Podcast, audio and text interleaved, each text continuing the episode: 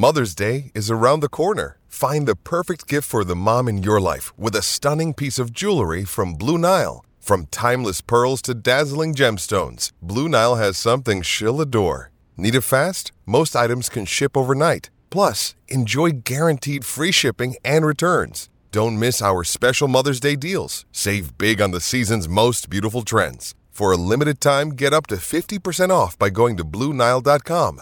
That's Blue Nile.com. The Athletic.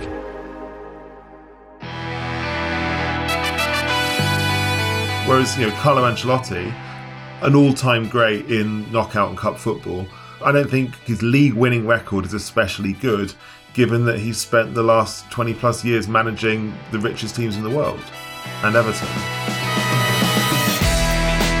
Hello and welcome once again to The View from the Lane, the Tottenham Hotspur podcast from The Athletic. I'm Danny Kelly, joined today by Jack Pitt-Brooke and Charlie Eccleshare. And as you can hear from my voice, um, a slight spring in my step compared to the last couple of podcasts where I wasn't happy with the team and their performances. They did very well. We'll talk about that in a second. But away from from the game against Fulham, I'll, I'll ask both my, my colleagues today uh, which which of these two goals scored in the far flung corners of Europe um, gave them more pleasure.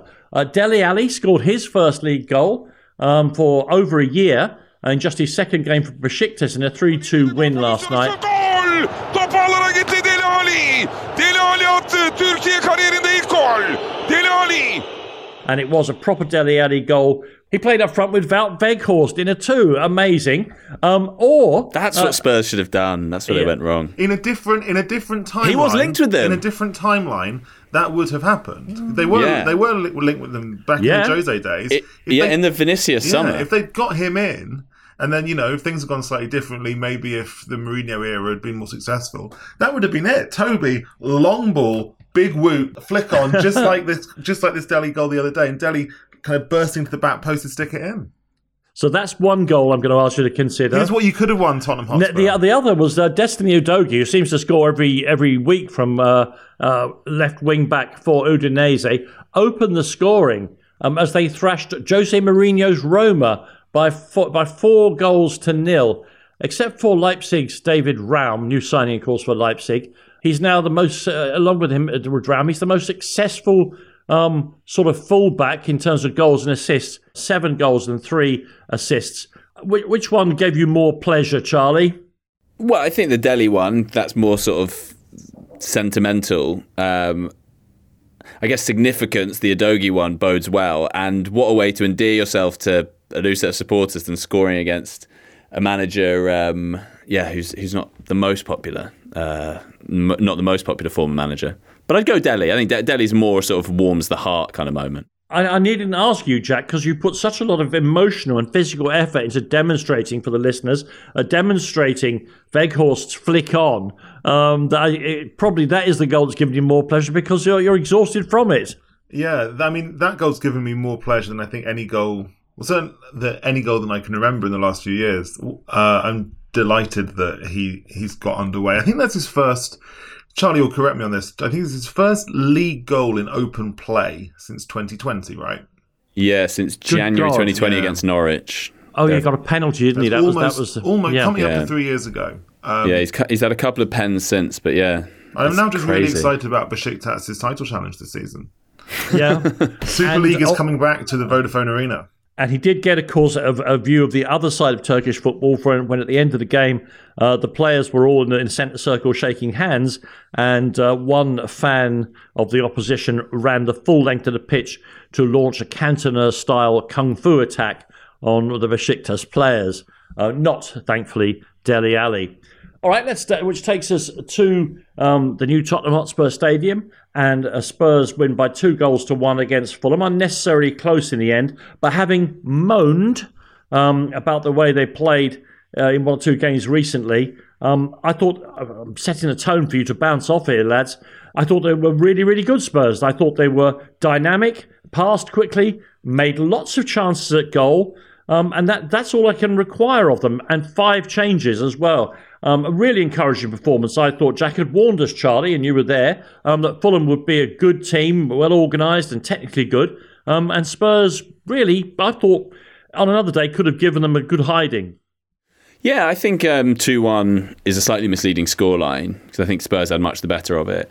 And, and it felt like quite an important game because although Spurs had started the season well points wise, we talked about it that uh, performances hadn't always been great. This felt like quite an important sort of pivot and a way of how we were going to frame those first five games. But by winning and by playing well, even if, as I say, the scoreline didn't quite reflect that, I think everyone left feeling really positive. And you know, it's it is a really good start to the season. And then the fact that the two teams above them both dropped points. Um, you know, after six games, they're in a, they're in a really strong position and you know, they're, they're unbeaten now, I think, in 12 league games. Um, 14 is their record in the Premier League. So wow. this is a, this is a pretty good run they're on.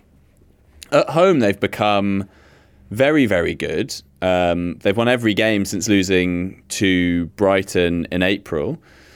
Um, and yeah, I think it was important that they were able to win whilst making changes. I mean, I looked at this and Conte, you know, he really doesn't make many changes, and he has made five changes on a few occasions before, but they were all in that December period where Spurs were racked with COVID and negotiating a very busy festive schedule. Other than that, he really doesn't make many. You know, you're looking at often none, sometimes one, maybe two. So it was significant that he was able to do that and get a good response. A lot of, you know, and a lot of the players who came in, you know, I wrote about Richarlison, I thought was excellent. The yep. Lenglet had a really good debut.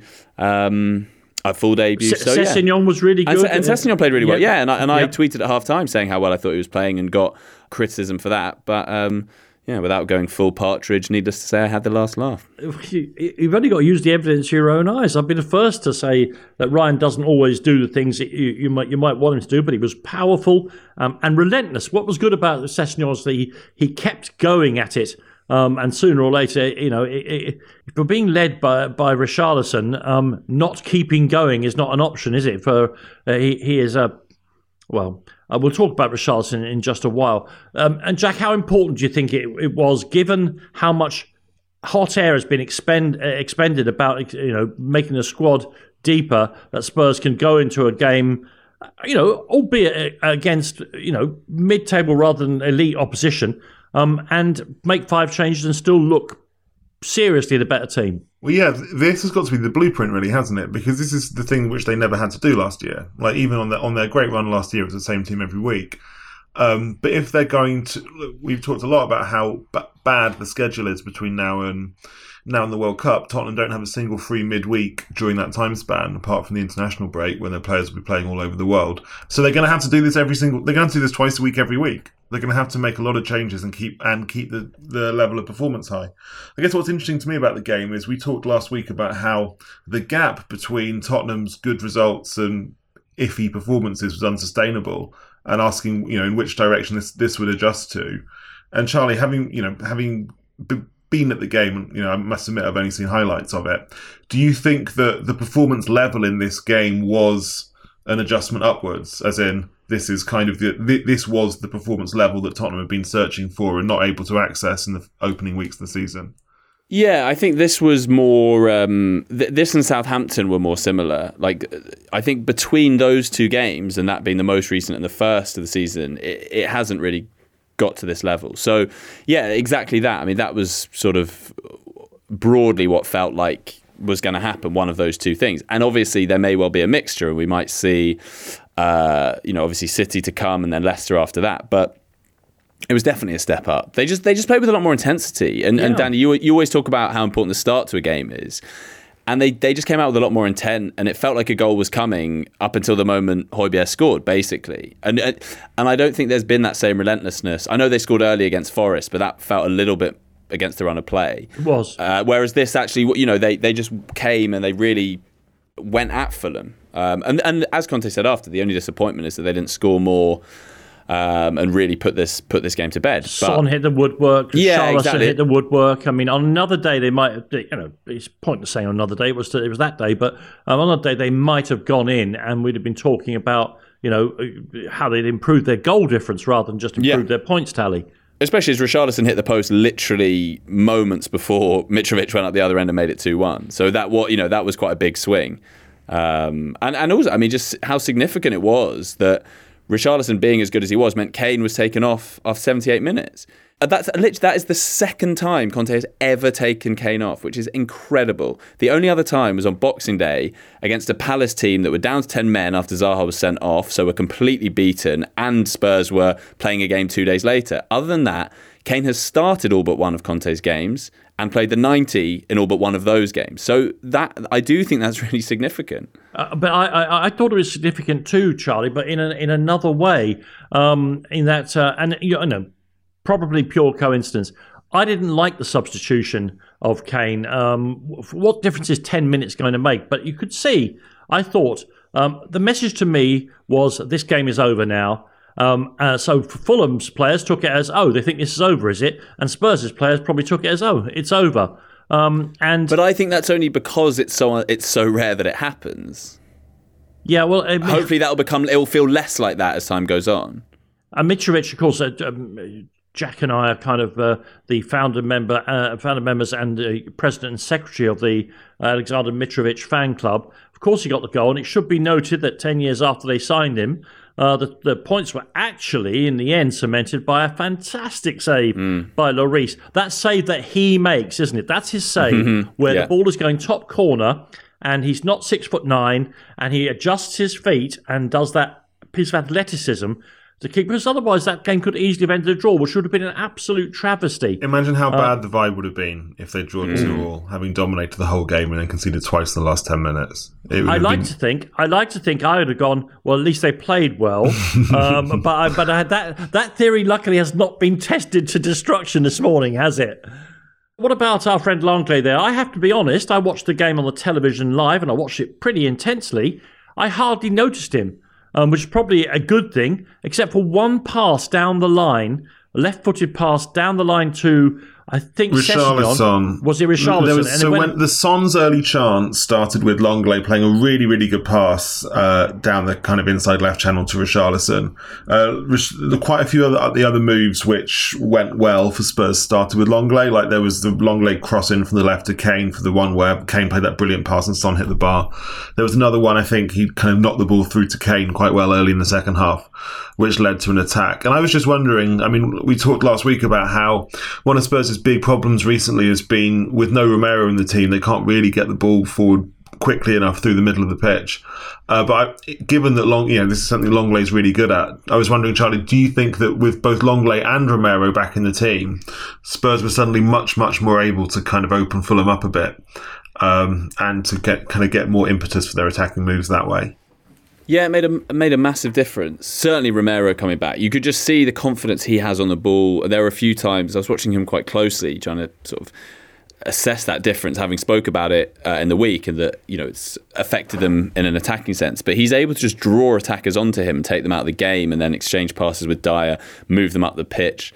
And then Lenglet does have that on the other side as well, and it will that will be an interesting battle now between him and Ben Davies in a good way. You know, they've got two players who you'd feel pretty comfortable playing on a regular basis, and he and uh, yeah, I think I think, I The- think that balance, did help. The balance will be with the manager, won't it? Whether whether the slight the, the, the improvement in in the attacking shape of the team brought by Lenglet, as soon as he drops a defensive brick, will the manager then say, "Actually, I need the solidity of Davies," and he, will he sacrifice? I mean, it may turn out Lenglet, um, you know, returns to the, the defensive reliability that he had three or four years ago. We shall see. Do you think it's too basic to suggest that in games where Tottenham are going to dominate the ball and they've got to open up an opposition, it makes more sense to play Lenglet? But for games like, for example, City away this coming Saturday, it, more, it makes more sense to go with Ben Davies, or is that, or is that just a bit too simplistic? Yeah, I, although Ben Davies was involved in the fir- if you remember last season in that game, uh, Spurs' first goal Yeah. was a great move from out the back, and Davies was really instrumental in that. Yeah. So he's he can do that as well. But yeah, but broadly, I mean, yeah, it give, it does mean they've got those two other ways of playing, um, which do is really think- good. I do get the impression that Conte thinks Lenglet is going to be really, really important for this season, and Hmm. is going to, you know, is is probably going to play quite a lot, and is also going to be. I think he might end up being one of the most. He might end up playing as much as any of the new signings. You know, he might. I, I wouldn't be surprised if he ends up starting at least as many games as Bissouma and Richarlison and the rest. Well, it was interesting as well because we were asking quite a lot about Richarlison after the game because obviously he'd been so eye catching. But Conte made a real point of talking about Lenglet and how well he played. So I think he, he did make a really positive impression on him. I mean, you mentioned there Richarlison. I think it, it, you know we've talked about players who played well. I thought Emerson Royal, at least his athleticism, um, caused him to to dominate one side of the pitch. Sessegnon played really well. Højbjerg does what Højbjerg does. He's never going to be player of the match, but he's always third on the list of players of the match, which takes us to Richarlison. Um, and, and Charlie, you've had plenty to say about him. What did you make of his first full game for Spurs? I thought he was really good. Um, both, I mean, tenacity wise, how much of a shift he put in, he tracked back so effectively. And I, I, put the numbers in the piece, but for ta- he made uh, the second most tackles of anyone on the pitch, winning four out of four. Second most interceptions, second most recoveries, um, which, which, was what the eyes told you because he what he kept um, tracking back into sort of fairly unglamorous positions and making tackles, winning throw-ins, and this sort of thing. You know, all the ugly side that you, you really appreciate when you're defending a lead, and then on the ball, there were some real moments of quality. Like he, the goal he had that was disallowed, the whole move started. He dropped deep from a throw in, won it, laid it off. Quite a few nice passes. He set up the Højbjerg goal. Um, and then when Spurs really needed him at the end with Kane off, and you know you're defending a lead and you just desperately need that outlet, there were a couple of times Spurs play, were able to play long balls up. He gets it, holds on to it, wins a throw, wins a foul. I thought he did really well. And, and um, just great for them to have that option. You know, they have a for the first time, maybe since Kane has broken into the team, they have a genuine alternative, someone you could actually trust uh, to go and do a job. And the difference between being able to give each of them, Son, Kane, Kulusevski, a rest, especially in this period we're in of seven games in 21 days, and there are going to be more periods like this. Um, you know, because we're not talking. There, there's a massive difference. I was talking about this um, with a friend last week. There's such a big difference. O- often you'll hear pun the pundits saying things like, you know, they've not only are they winning games, they've they've got such a deep squad as well. You know, Lucas Moura can come in, and it's like he can, and these squad players are fine until you actually have to start playing them. And and that sounds harsh on Lucas Moura, who, of course, you, you can play him in the Europa League and he'll do a job. You can bring him on for twenty minutes. You can start the odd game. But that's not what you really need if you're going to be in the Champions League and the Premier League. You know, Man City don't have players who, you know, you can chuck on for 20 minutes. They have players who are who are very, very good and who can cut it game after game at the Champions League or Premier League level. It just so happens they don't get to play that often because the squad's so deep. And I think Richarlison is at that kind of level, and it's the kind of competition Conte's wanted since he took over. And just to, add to that, the you're right. We had no replacement for Kane, but he started wide. Of course, when Kane goes off, he goes to the centre, and it's a whole different ball game, isn't it? Because we've always got Son's pace, but um, Richarlison offers something slightly different than Harry Kane in that you can play the ball long if you need to, particularly um, in this in the moments of game management. Um, because he is, you know, without without being Dan James, he is pretty quick, and uh, yeah. uh, it, it, offers something going the other direction. And the other Kane, the other Kane backups that Tottenham have had in the last few years haven't offered that at all, have they? Like, no. you know, whatever you might say about Fernando Llorente, like he wasn't exactly mobile when he played for Tottenham. No, and nor frankly were Vinicius. Carlos Vinicius, yeah. Vinicius Great to see him back, but yeah, Vinicius yeah. back, uh, or even or even Vincent Janssen. So the idea of having someone like Richarlison, who is you know can do all this different stuff. He's he's a great dribbler. He runs in behind. He can win headers. He's very physical. That is just a great extra option to have, and I, I I, all being well, I think Tottenham should be in a position where they can actually just play Richarlison as an old. He can be a bit of an old-fashioned nine as well, if Spurs need him to be, if they want to give Harry Kane a rest. I mean, that always felt like the best solution. Bring in a versatile forward who who wouldn't who could play in the other positions as well, so they could sort of cover everyone rather Perfect. than just being this sort of you know substitute centre forward. But but you know you, you actually scour the earth. There are not very many of those, and, that, and that's why Spurs end up paying a premium for yeah. Richarlison. I'm good to see Carlos Vinicius back at the uh, in North London, and I suspect if the game had gone properly and Spurs had been four 0 up, um, he might have got a much more rousing welcome than the slightly hushed tones of "Oh God, this you know what's going to happen now, don't you?" That actually um, greeted his arrival on the pitch. I'm not sure. Someone will tell me. um, must be up there with Spurs' best ever start in the Premier League. I think it is their best start in the Premier League over six games. Yeah, I think it is because after five, they'd already equalled um, their best after five, and I'm pretty sure that season they didn't win their sixth. So I think it is their best ever Premier League start. Okay, so with that, um, you know they're they're in a, a nice cozy spot near the top of the table. You don't want to be top, as they say at this stage. After the game, Conte was talking about the gap um, between themselves uh, uh, and, and, the people who might ch- challenge for the for the title. Uh, he was asked the question, so he's got to blather about it. To me, the important thing is not necessarily have they closed the gap between Manchester City, Liverpool themselves, but they've got to get away from Arsenal, Manchester United, for instance, who both and Chelsea, all of whom have recruited furiously during the summer in a way that, despite Spurs' numbers, I suspect you could, on paper, all those clubs have gone out and bought more important footballers, to use the current jargon, than Spurs have, Jack. Yeah, I mean, I think I, it's really hard at the moment to get a read on how good, I mean, particularly Man United and Chelsea are. I think Man United or Chelsea could be really bad this season, or I think they actually could be pretty good. Yeah. Um, so it, it's it's difficult, isn't it? I mean, I think it's pretty clear that City are going to be very good, and Liverpool are another team that's difficult to get a read on. So I I don't know what you guys reckon, but I think it's actually it's still very much up in the air with those teams. I, th- I think it's so interesting, and I think it you know it's so ferociously competitive that I think there are going to be very very good teams potentially who don't finish inside the top four this season, and I, I think um, Tot- where Tottenham maybe have a benefit is a little bit more stability. Yeah. Um, you know, I th- you know I think Conte knows his players pretty well by now.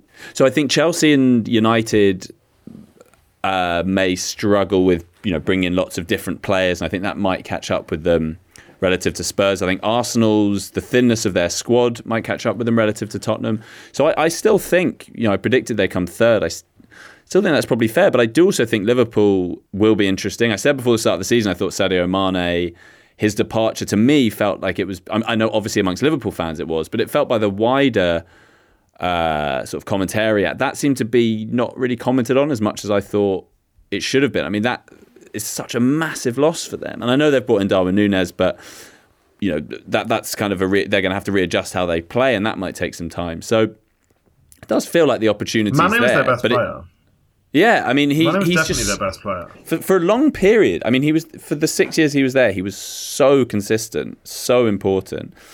So there's definitely an opportunity there, but I also think it's it's going to be so so close that yeah, race. Absolutely, and it's, it's uh, you know Liverpool will have to work out who of you know if you add Jota and Firmino, who seems to be back to a bit of form, that what is their best possible uh, lineup up front. Also, um, you know you see on on social media there Liverpool fans um, going on and on and on about their midfield. I know they reinforced in the last few seconds of the transfer window, but you know this is an example of of, of um, you know what Liverpool m- maybe don't have, and also the insane competitiveness of the Premier League now that it just dominates the global transfer market. Leicester City are bottom of the Premier League as we speak, with a midfield of Maddison, Tielemans, and Ndidi. And I put it to you, gentlemen, that there will be uh, next this Tuesday and Wednesday coming. There will be lots of teams in the Champions League with a much worse midfield than that, and they're bottom of the Premier League, and that's because they've got no nobody at the back. I, I get it, just just mad. And yes, the the Liverpool midfield conundrum may mean they're not as close to City um, as as as they were over the last couple of years. We, will we know more? We'll, we'll, we'll, we'll preview the game properly, Jack, on on Thursday. Will we know more about um, how Spurs are doing after they played um, at the Etihad, or is that even for a club the size of Spurs, is that the the infamous free hit? I don't know if I'd call it a free hit. I certainly don't think Conte would see it as a free hit no. at all. Um, equally, I'm not.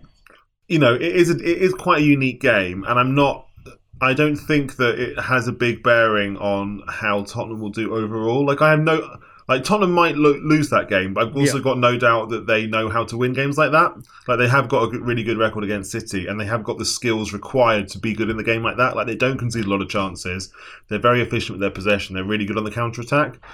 Um, so whether they win or don't win, I don't think it matters so much. I think the bigger question really about Spurs is can they routinely win the games like they won on Saturday? That's really going to define whether exactly. or not they get. Yeah 70 points, 80 points, 85 points is the regularity with which you can win Fulham at home, etc. So I think that like even you know I think they could they could they could be unlucky and lose 3-0 on Saturday and I don't and it wouldn't make me that pessimistic about Tottenham's chances.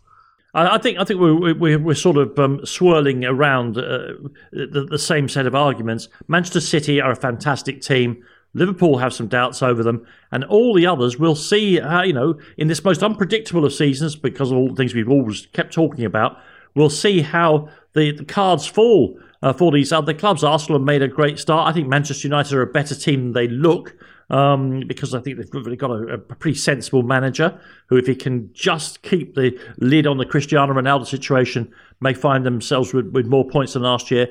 Very, very close indeed. Well, and the other uh, the other great unknown, and I, we shouldn't. There's no need to milk this too much at this point. Is the World Cup. You know, we we don't know how far these players are going to go. We don't know the impact that will have on the second half of the season.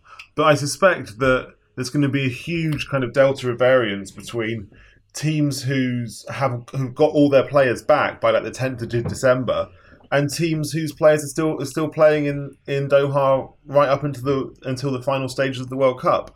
Um, and I've got no idea at this point how that's going to affect teams, but I, Spurs definitely have a lot have a lot of exposure to this because m- uh, most of the squad is going to be at the World Cup. We also don't know even how uh, you know sometimes we see players win a tournament and that affects them negatively. Sometimes we see players have a heartbreak and that affects them negatively and vice versa.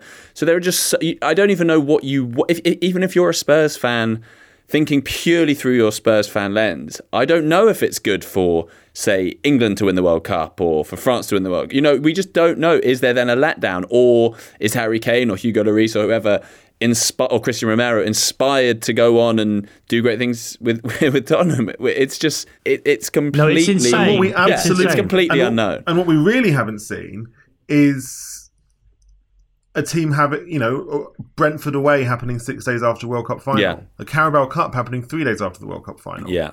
and so that is just an extra level of unknowing and ignorance. Or you know, we are the, behind the, veils and veils of ignorance here.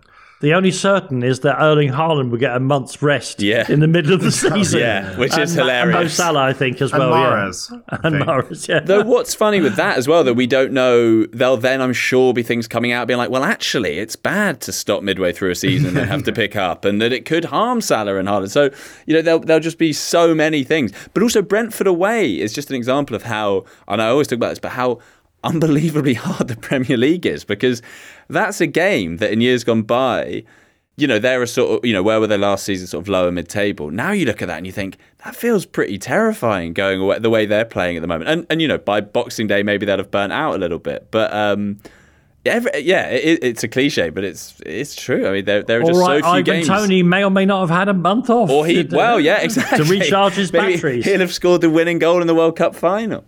Yeah, from, um, from an, an, assist by Dele Alli. Fantastic. Yeah, exactly. Uh, yeah. Let's, let's take a break. And um, all of this uh, chuntering about um, whether or not Spurs can close the gap at the top or fight off the teams who are challenging them um, is all about qualifying for the Champions League. Spurs have done for the first time in a little while. Um, there is a Champions League game at Spurs' home ground. Um, the words just delicious to even say. And we'll look forward to the game against Marseille next year on The View from the Lane. This episode is brought to you by Michelob Ultra, the official beer sponsor of the NBA. Want to get closer to the game than ever before? Michelob Ultra Courtside is giving fans the chance to win exclusive NBA prizes and experiences like official gear, courtside seats to an NBA game, and more. Head over to michelobultra.com slash courtside to learn more.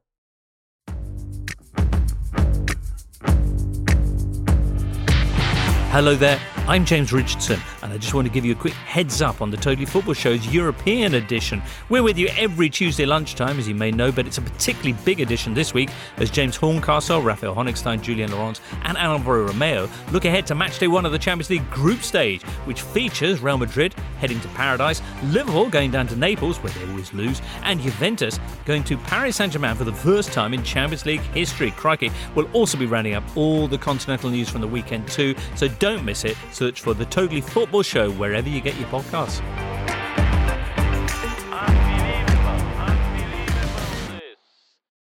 Yeah, welcome back, everybody. This is The View from the Lane. I'm Danny Kelly. With me today, Jack Pitt-Brooke and Charlie Eccleshare. As I was saying uh, before the break, um, how lovely to be able to say the words um, Champions League returns to the Tottenham Hotspur Stadium uh, when Spurs take on Marseille on Wednesday evening. Um, and Jack, I, th- I, think sometimes because everything is happening so fast uh, in in the world of football, we don't get a time to just sit back and reflect on just the importance of Spurs returning to the Champions League. You yeah. just spend all your time trying to do it, and then you don't you don't give yourself any space to enjoy the fact. Exactly, yeah. And look, this stadium was opened with the idea that it would always be hosting Champions League football, really. And of course, you know, two of the very first games that were there were Manchester City in the quarterfinal and Ajax in the semi-finals. And back then, I think it kind of felt at the time like, oh, it's amazing. We're going to have these massive Champions League games forever. There's only been there's only been six Champions League games in the new stadium. This is going to be number seven. It's two and a half years since the Leipzig home game. So it's like, you know, and it's been a long, it's been a long old slog. And obviously, you know, through the course of that, there's been multiple sackings, there's been COVID and all the rest of it. But it does feel a lot to me like this is kind of uh, I mean, homecoming is a slightly corny word, but this is, you know, the game to the, the Marseille game and the rest of Tom, Tottenham's Champions League campaign. This is kind of what the stadium's there for. It's there to host Champions League football. So, I mean, on personal level, I'm very, very much looking forward to it. And it, also, uh, you know, you can't stand still, um, and so you don't want to too much celebrating the fact. But it does feel to me, Charlie, like a a moment of reset for the club. You're in the Champions League now. You've got a decent manager. Many people say uh, a, a, quite extraordinary manager. Um, and whatever you know, we'll talk about the result in a second. Whatever the result, it's just one of those moments when you can say, "Okay, we're going forward. Let's kick on." Yeah, definitely, and especially when you cast your mind back to the last time they played in the Champions League, which was March 2020, um, and the mood was not especially positives. But it felt, Spurs felt like a club on their knees. They had loads of injuries. Uh, Kane and Son were out at the time, and just how much improved. You know, obviously they they sunk further, but really? they're now yeah yeah they they sunk really really far. But they're they're where um where they want to be, and and it is an opportunity. And and you're right that yeah, th- this is what it's all about. It, it, it, it, can feel a sort of abstract thing and, and a very financial thing. You know, you need to get top four for you know, because of all the money available and that sort of thing. But it is about nights like Wednesday, and I think everyone will really, really make the most of it, and you know, get there as early as they can, uh, and soak it up. But also, as Conte said on Friday, having done the hard work, now they need to really make the most of the opportunity that they have, and it will be really interesting because, you know, as much as clear as we've spoken about, the standard of the Premier League is so high, and the depth. I think the depth of it is what stands out. Um, but you know, the, these are different challenges that Spurs are going to have to face. They're going to be up against three really tricky teams who will throw different things at them um, to what they're used to. And I and I am really interested, especially in the context of Conte tending to struggle in this competition, which is, is a kind of weird anomaly. Um, and one that obviously he'll be very conscious of and desperate to put I'm, right. I would have I'm glad you think it's an anomaly and not just some flaw in his, in his makeup. Um, well, I don't know. I mean, well, I think it maybe. I think it is. I think it. I mean, look, it's kind of insane for me to talk about f- flaws. It, you know, me me to point out the flaws in Antonio Conte's management, but well, that's what you're here for. nevertheless, that is what I do, and I don't. I don't think it's like pure random variance that Conte has a bad record in Europe. You know, you might say, okay, unlucky. He had a really, really good Chelsea team who were knocked out by Barcelona.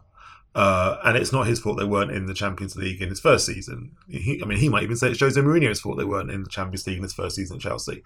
But I do think that Conte's what makes Conte a great manager is all about consistent reliability and the, the, the ability to get the same group of players, the same 11 players basically, to repeat and repeat and repeat and play the same system every single time to an incredibly high standard.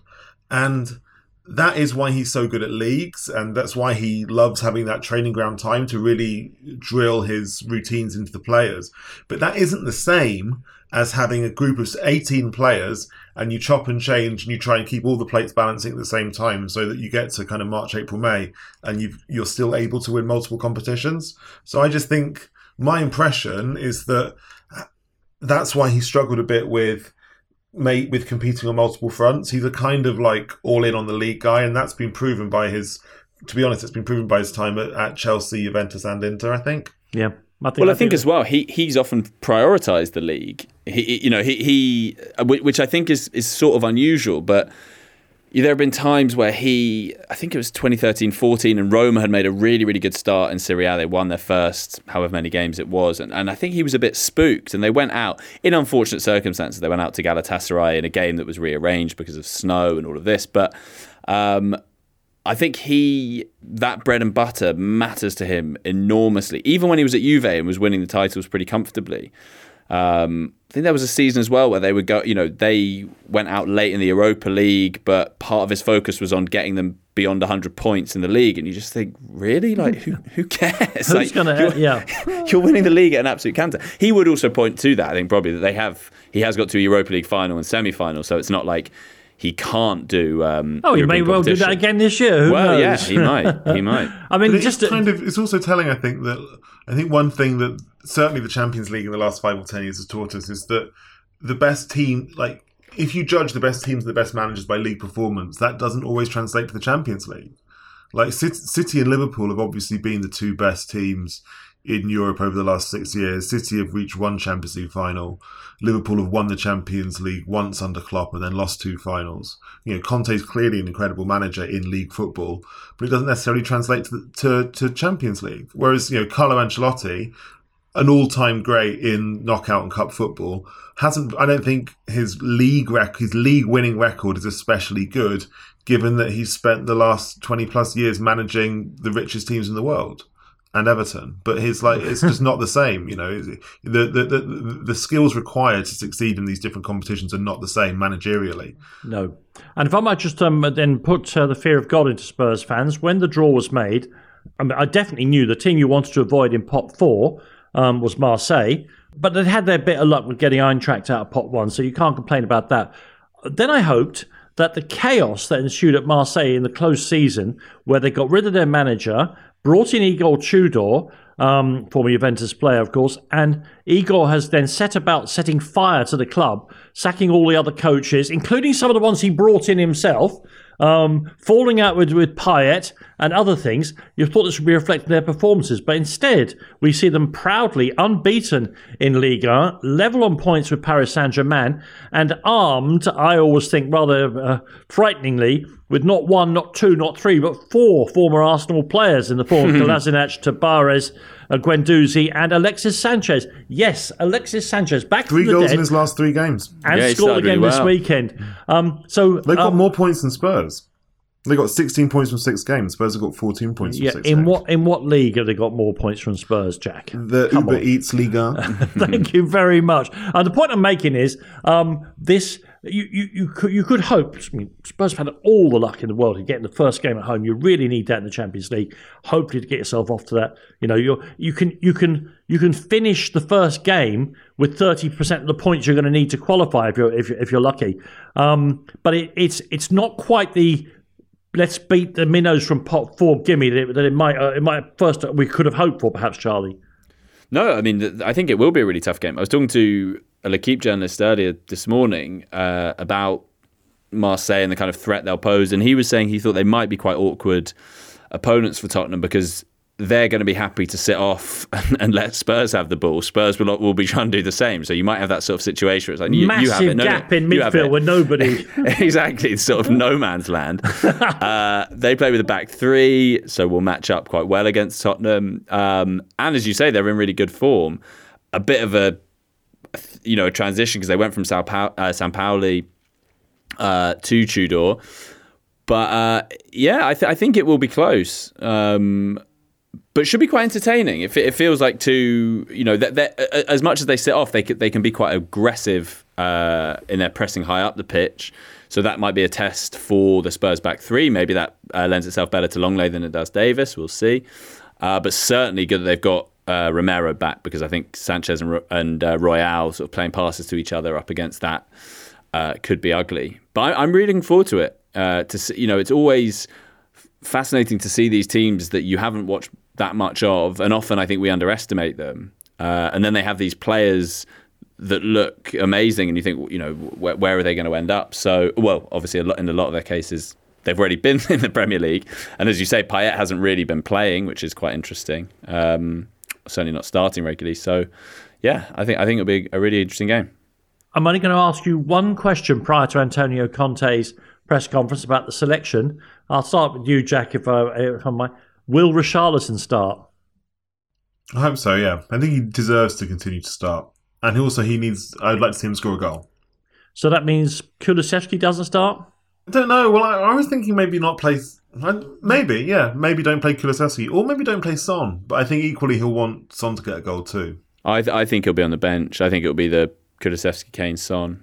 Um, what What about you? Oh, I, I, he he would probably, in a perfect world, he would have probably rested Son, given that he is the player most likely to damage Manchester City at the weekend. Yeah. I think that's what we've seen over the past three years.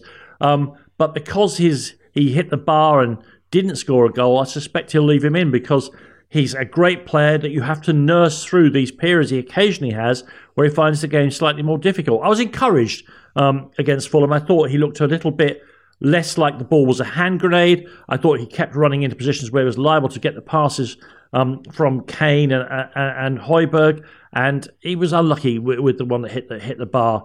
Um, so I think I think he will play him, and I suspect. I suspect it will be Kulusevski, Son, and Kane up front. Um, I'd like Bissouma to play, and do you reckon we might see a change at right wing back, Charlie? I don't know. Been waiting for that for for the last Never few going to weeks. happen now.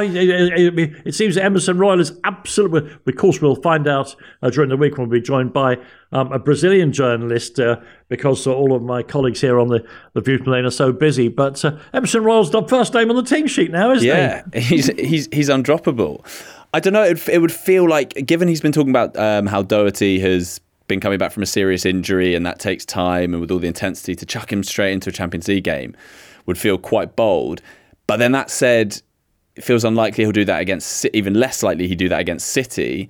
So it depends, I guess, how durable he thinks Royal is. I mean, to be fair, that is one of Royal's um, qualities. He, he does, you know, he seems to be able to play each week and doesn't show much sign of wear and tear. Uh, but but yeah, I think I think Royal would get the nod. I, I just wanted to ask you guys as well uh, on on the topic of talking about Son's form. Got I got this question on Twitter from a listener Noah uh, Seligman. I hope I've pronounced that right. Probably haven't. Thank you, Noah. Um, yeah, thank you, Noah. Uh, he says, if you had to keep one of these three, which would you keep?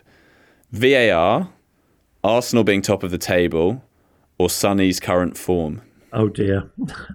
I think it's actually quite an easy question because I think Arsenal being top of the table and Son's form are both things which will readjust naturally. Like I think Son will just get better, and Hmm. Yeah, I think yeah. Arsenal will. But isn't I, the question? yeah, Doesn't he suggest by the question that nothing will change? I think it's things? which of those things would you change forcibly if you could, and then with the other two, you'd have to rely on, you know, natural variation. Yeah, the forces of nature. Yeah. So I think I don't know, but maybe if if that isn't the case, and if the and if and if the if the premise of the question is these three things will stay in perpetuity unless you can only change one of them, then it becomes a slightly harder question. That's then diff- it? very different. That's yeah. actually um, that is a more challenging question. That's what I took from the question, and that's why the answer Yeah. is so hard to arrive at. Um, and I'm gonna, like you, I think I'm gonna. Noah, you're a, you're a dastard. There's no question. Um, I, I would go for VAR because I think that's damaging the game. The game, never mind Spurs, so profoundly. Um, we were moaning about it last week before the this weekend's Oh God, crisis yeah. emerged, where even the I mean, this who actually plays. Who pays PGMOL or whatever they're called? who, who is the boss of PGMOL? Um, because and, and also get a better name than PGMOL. Um, because there's no accountability. The, the, the Premier League should be able to say to them, right, we're standing down for six weeks now for you to sort this out, or until Howard Webb gets there, or whatever it is. Because now we're seeing the fans not being able to celebrate goals and all the rest of it, but actual results now, important football games, are being decided by the use of VAR in ways in, for which it was never intended. Yeah. And I'm, you know, I'm, I'm standing up for my Arsenal supporting friends um, and family now when I say you don't go back to a half clash in the middle of the midfield to disallow a goal. Never mind Alexis Mac Allister's effort for Brighton. just scandalous. Scandal. I genuinely think I think that the Jarrod Bowen decision on Saturday is the worst refereeing decision I've ever seen. I think, uh, Wow. given given the importance of it, because it was a, a It's last two minute points. It's literally just two points. and also even worse than that, the fact that you know there's a, a bad decision missed by a referee in real time is one thing, but a bad decision watched by a bloke a hundred times on a on a screen is a hundred times worse.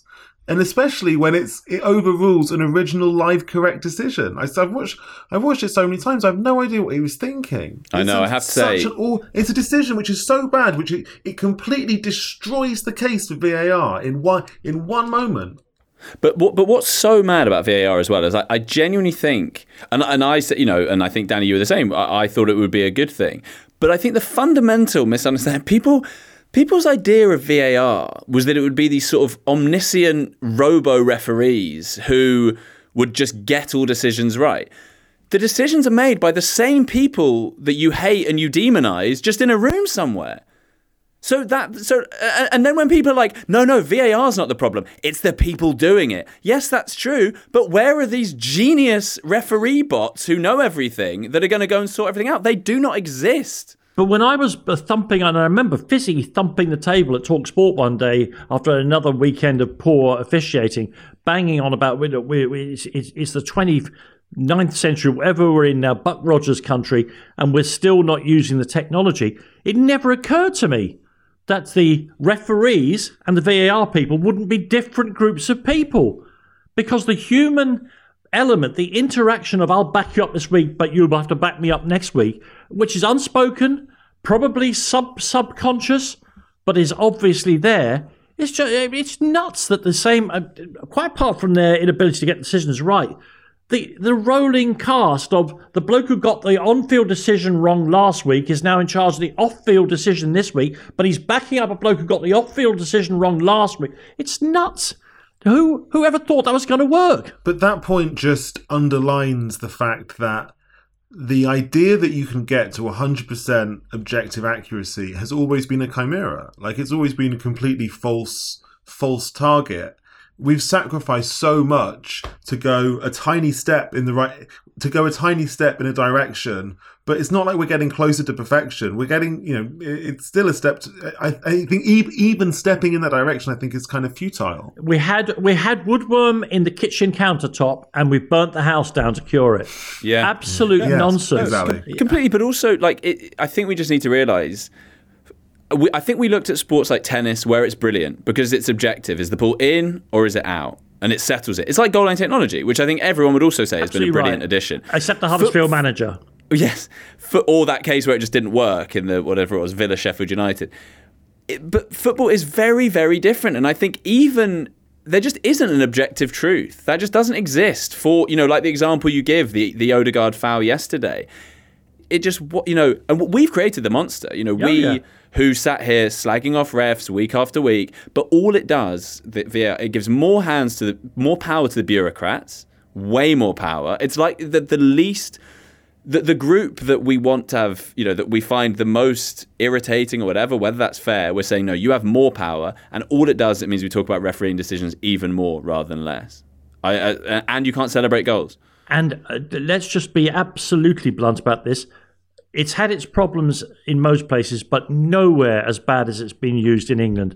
The Euros showed how it could be used, and I'm afraid, and I'm going to say these words, um, the referees in Britain, in England, have made themselves personalities within the game, and they have fought tooth and nail to make sure that that combination of power and celebrity has not been taken away from them. And the, the weapon they've used is VAR. And it's a disgrace. It's an absolute disgrace to the game in England.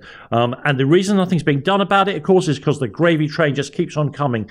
Why would you do something about the fundamental damage being done to the game when the money keeps on coming? But I'm telling you this now that when supporters of a, live sport, the people in the stadium, can no longer believe the evidence of their own eyes, and television fans, that sport starts to drift away. With athletics, it was drugs, and with football, it's going to be VAR. And the English authorities are skating on some very thin ice here.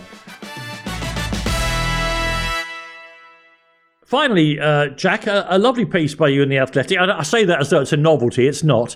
Um, about finally a lovely piece yeah, from you in the Athletic. Last, Jack, you've got off your ass and written a decent on. piece. Yeah, well done. Um, about the Spurs Academy, which which had been so inept in the latter part of the last century and the first uh, years of this, and which in the last 15, 20 years has while not replicating the success of Chelsea, Manchester City, you could argue even Arsenal, um, has at least got its act together. Um, we, we, know we all talk about John McDermott's contribution to that, Chris Ramsey and others. My question off the back of the piece, and I urge people to read it: Where next for the Spurs Academy? When will they ever be one of those?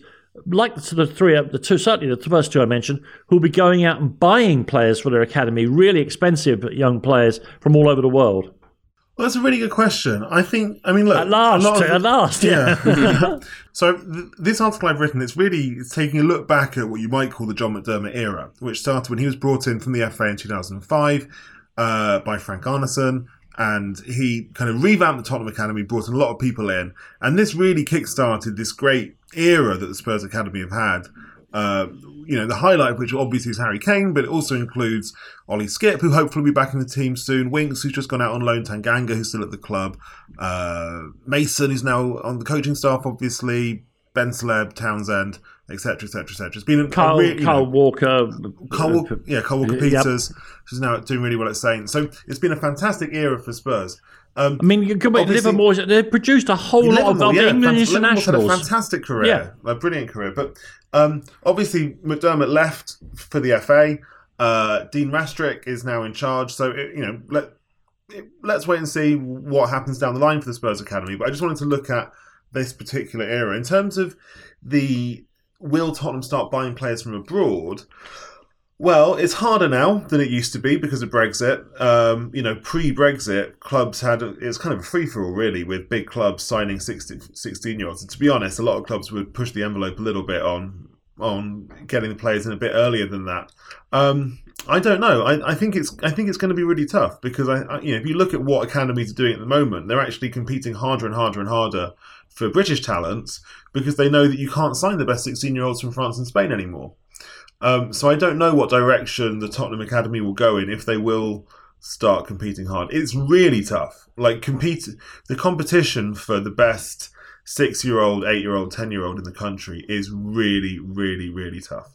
And you're competing with teams who, you know, it's no it's no secret that some teams will offer a lot of inducements to parents to to to get their boys. It was ever thus, though, wasn't it? That that's that that is one of the. Well, things... maybe, but Danny, but it's definitely got. Oh yeah, it's definitely been worse in the last ten years than it ever has been before.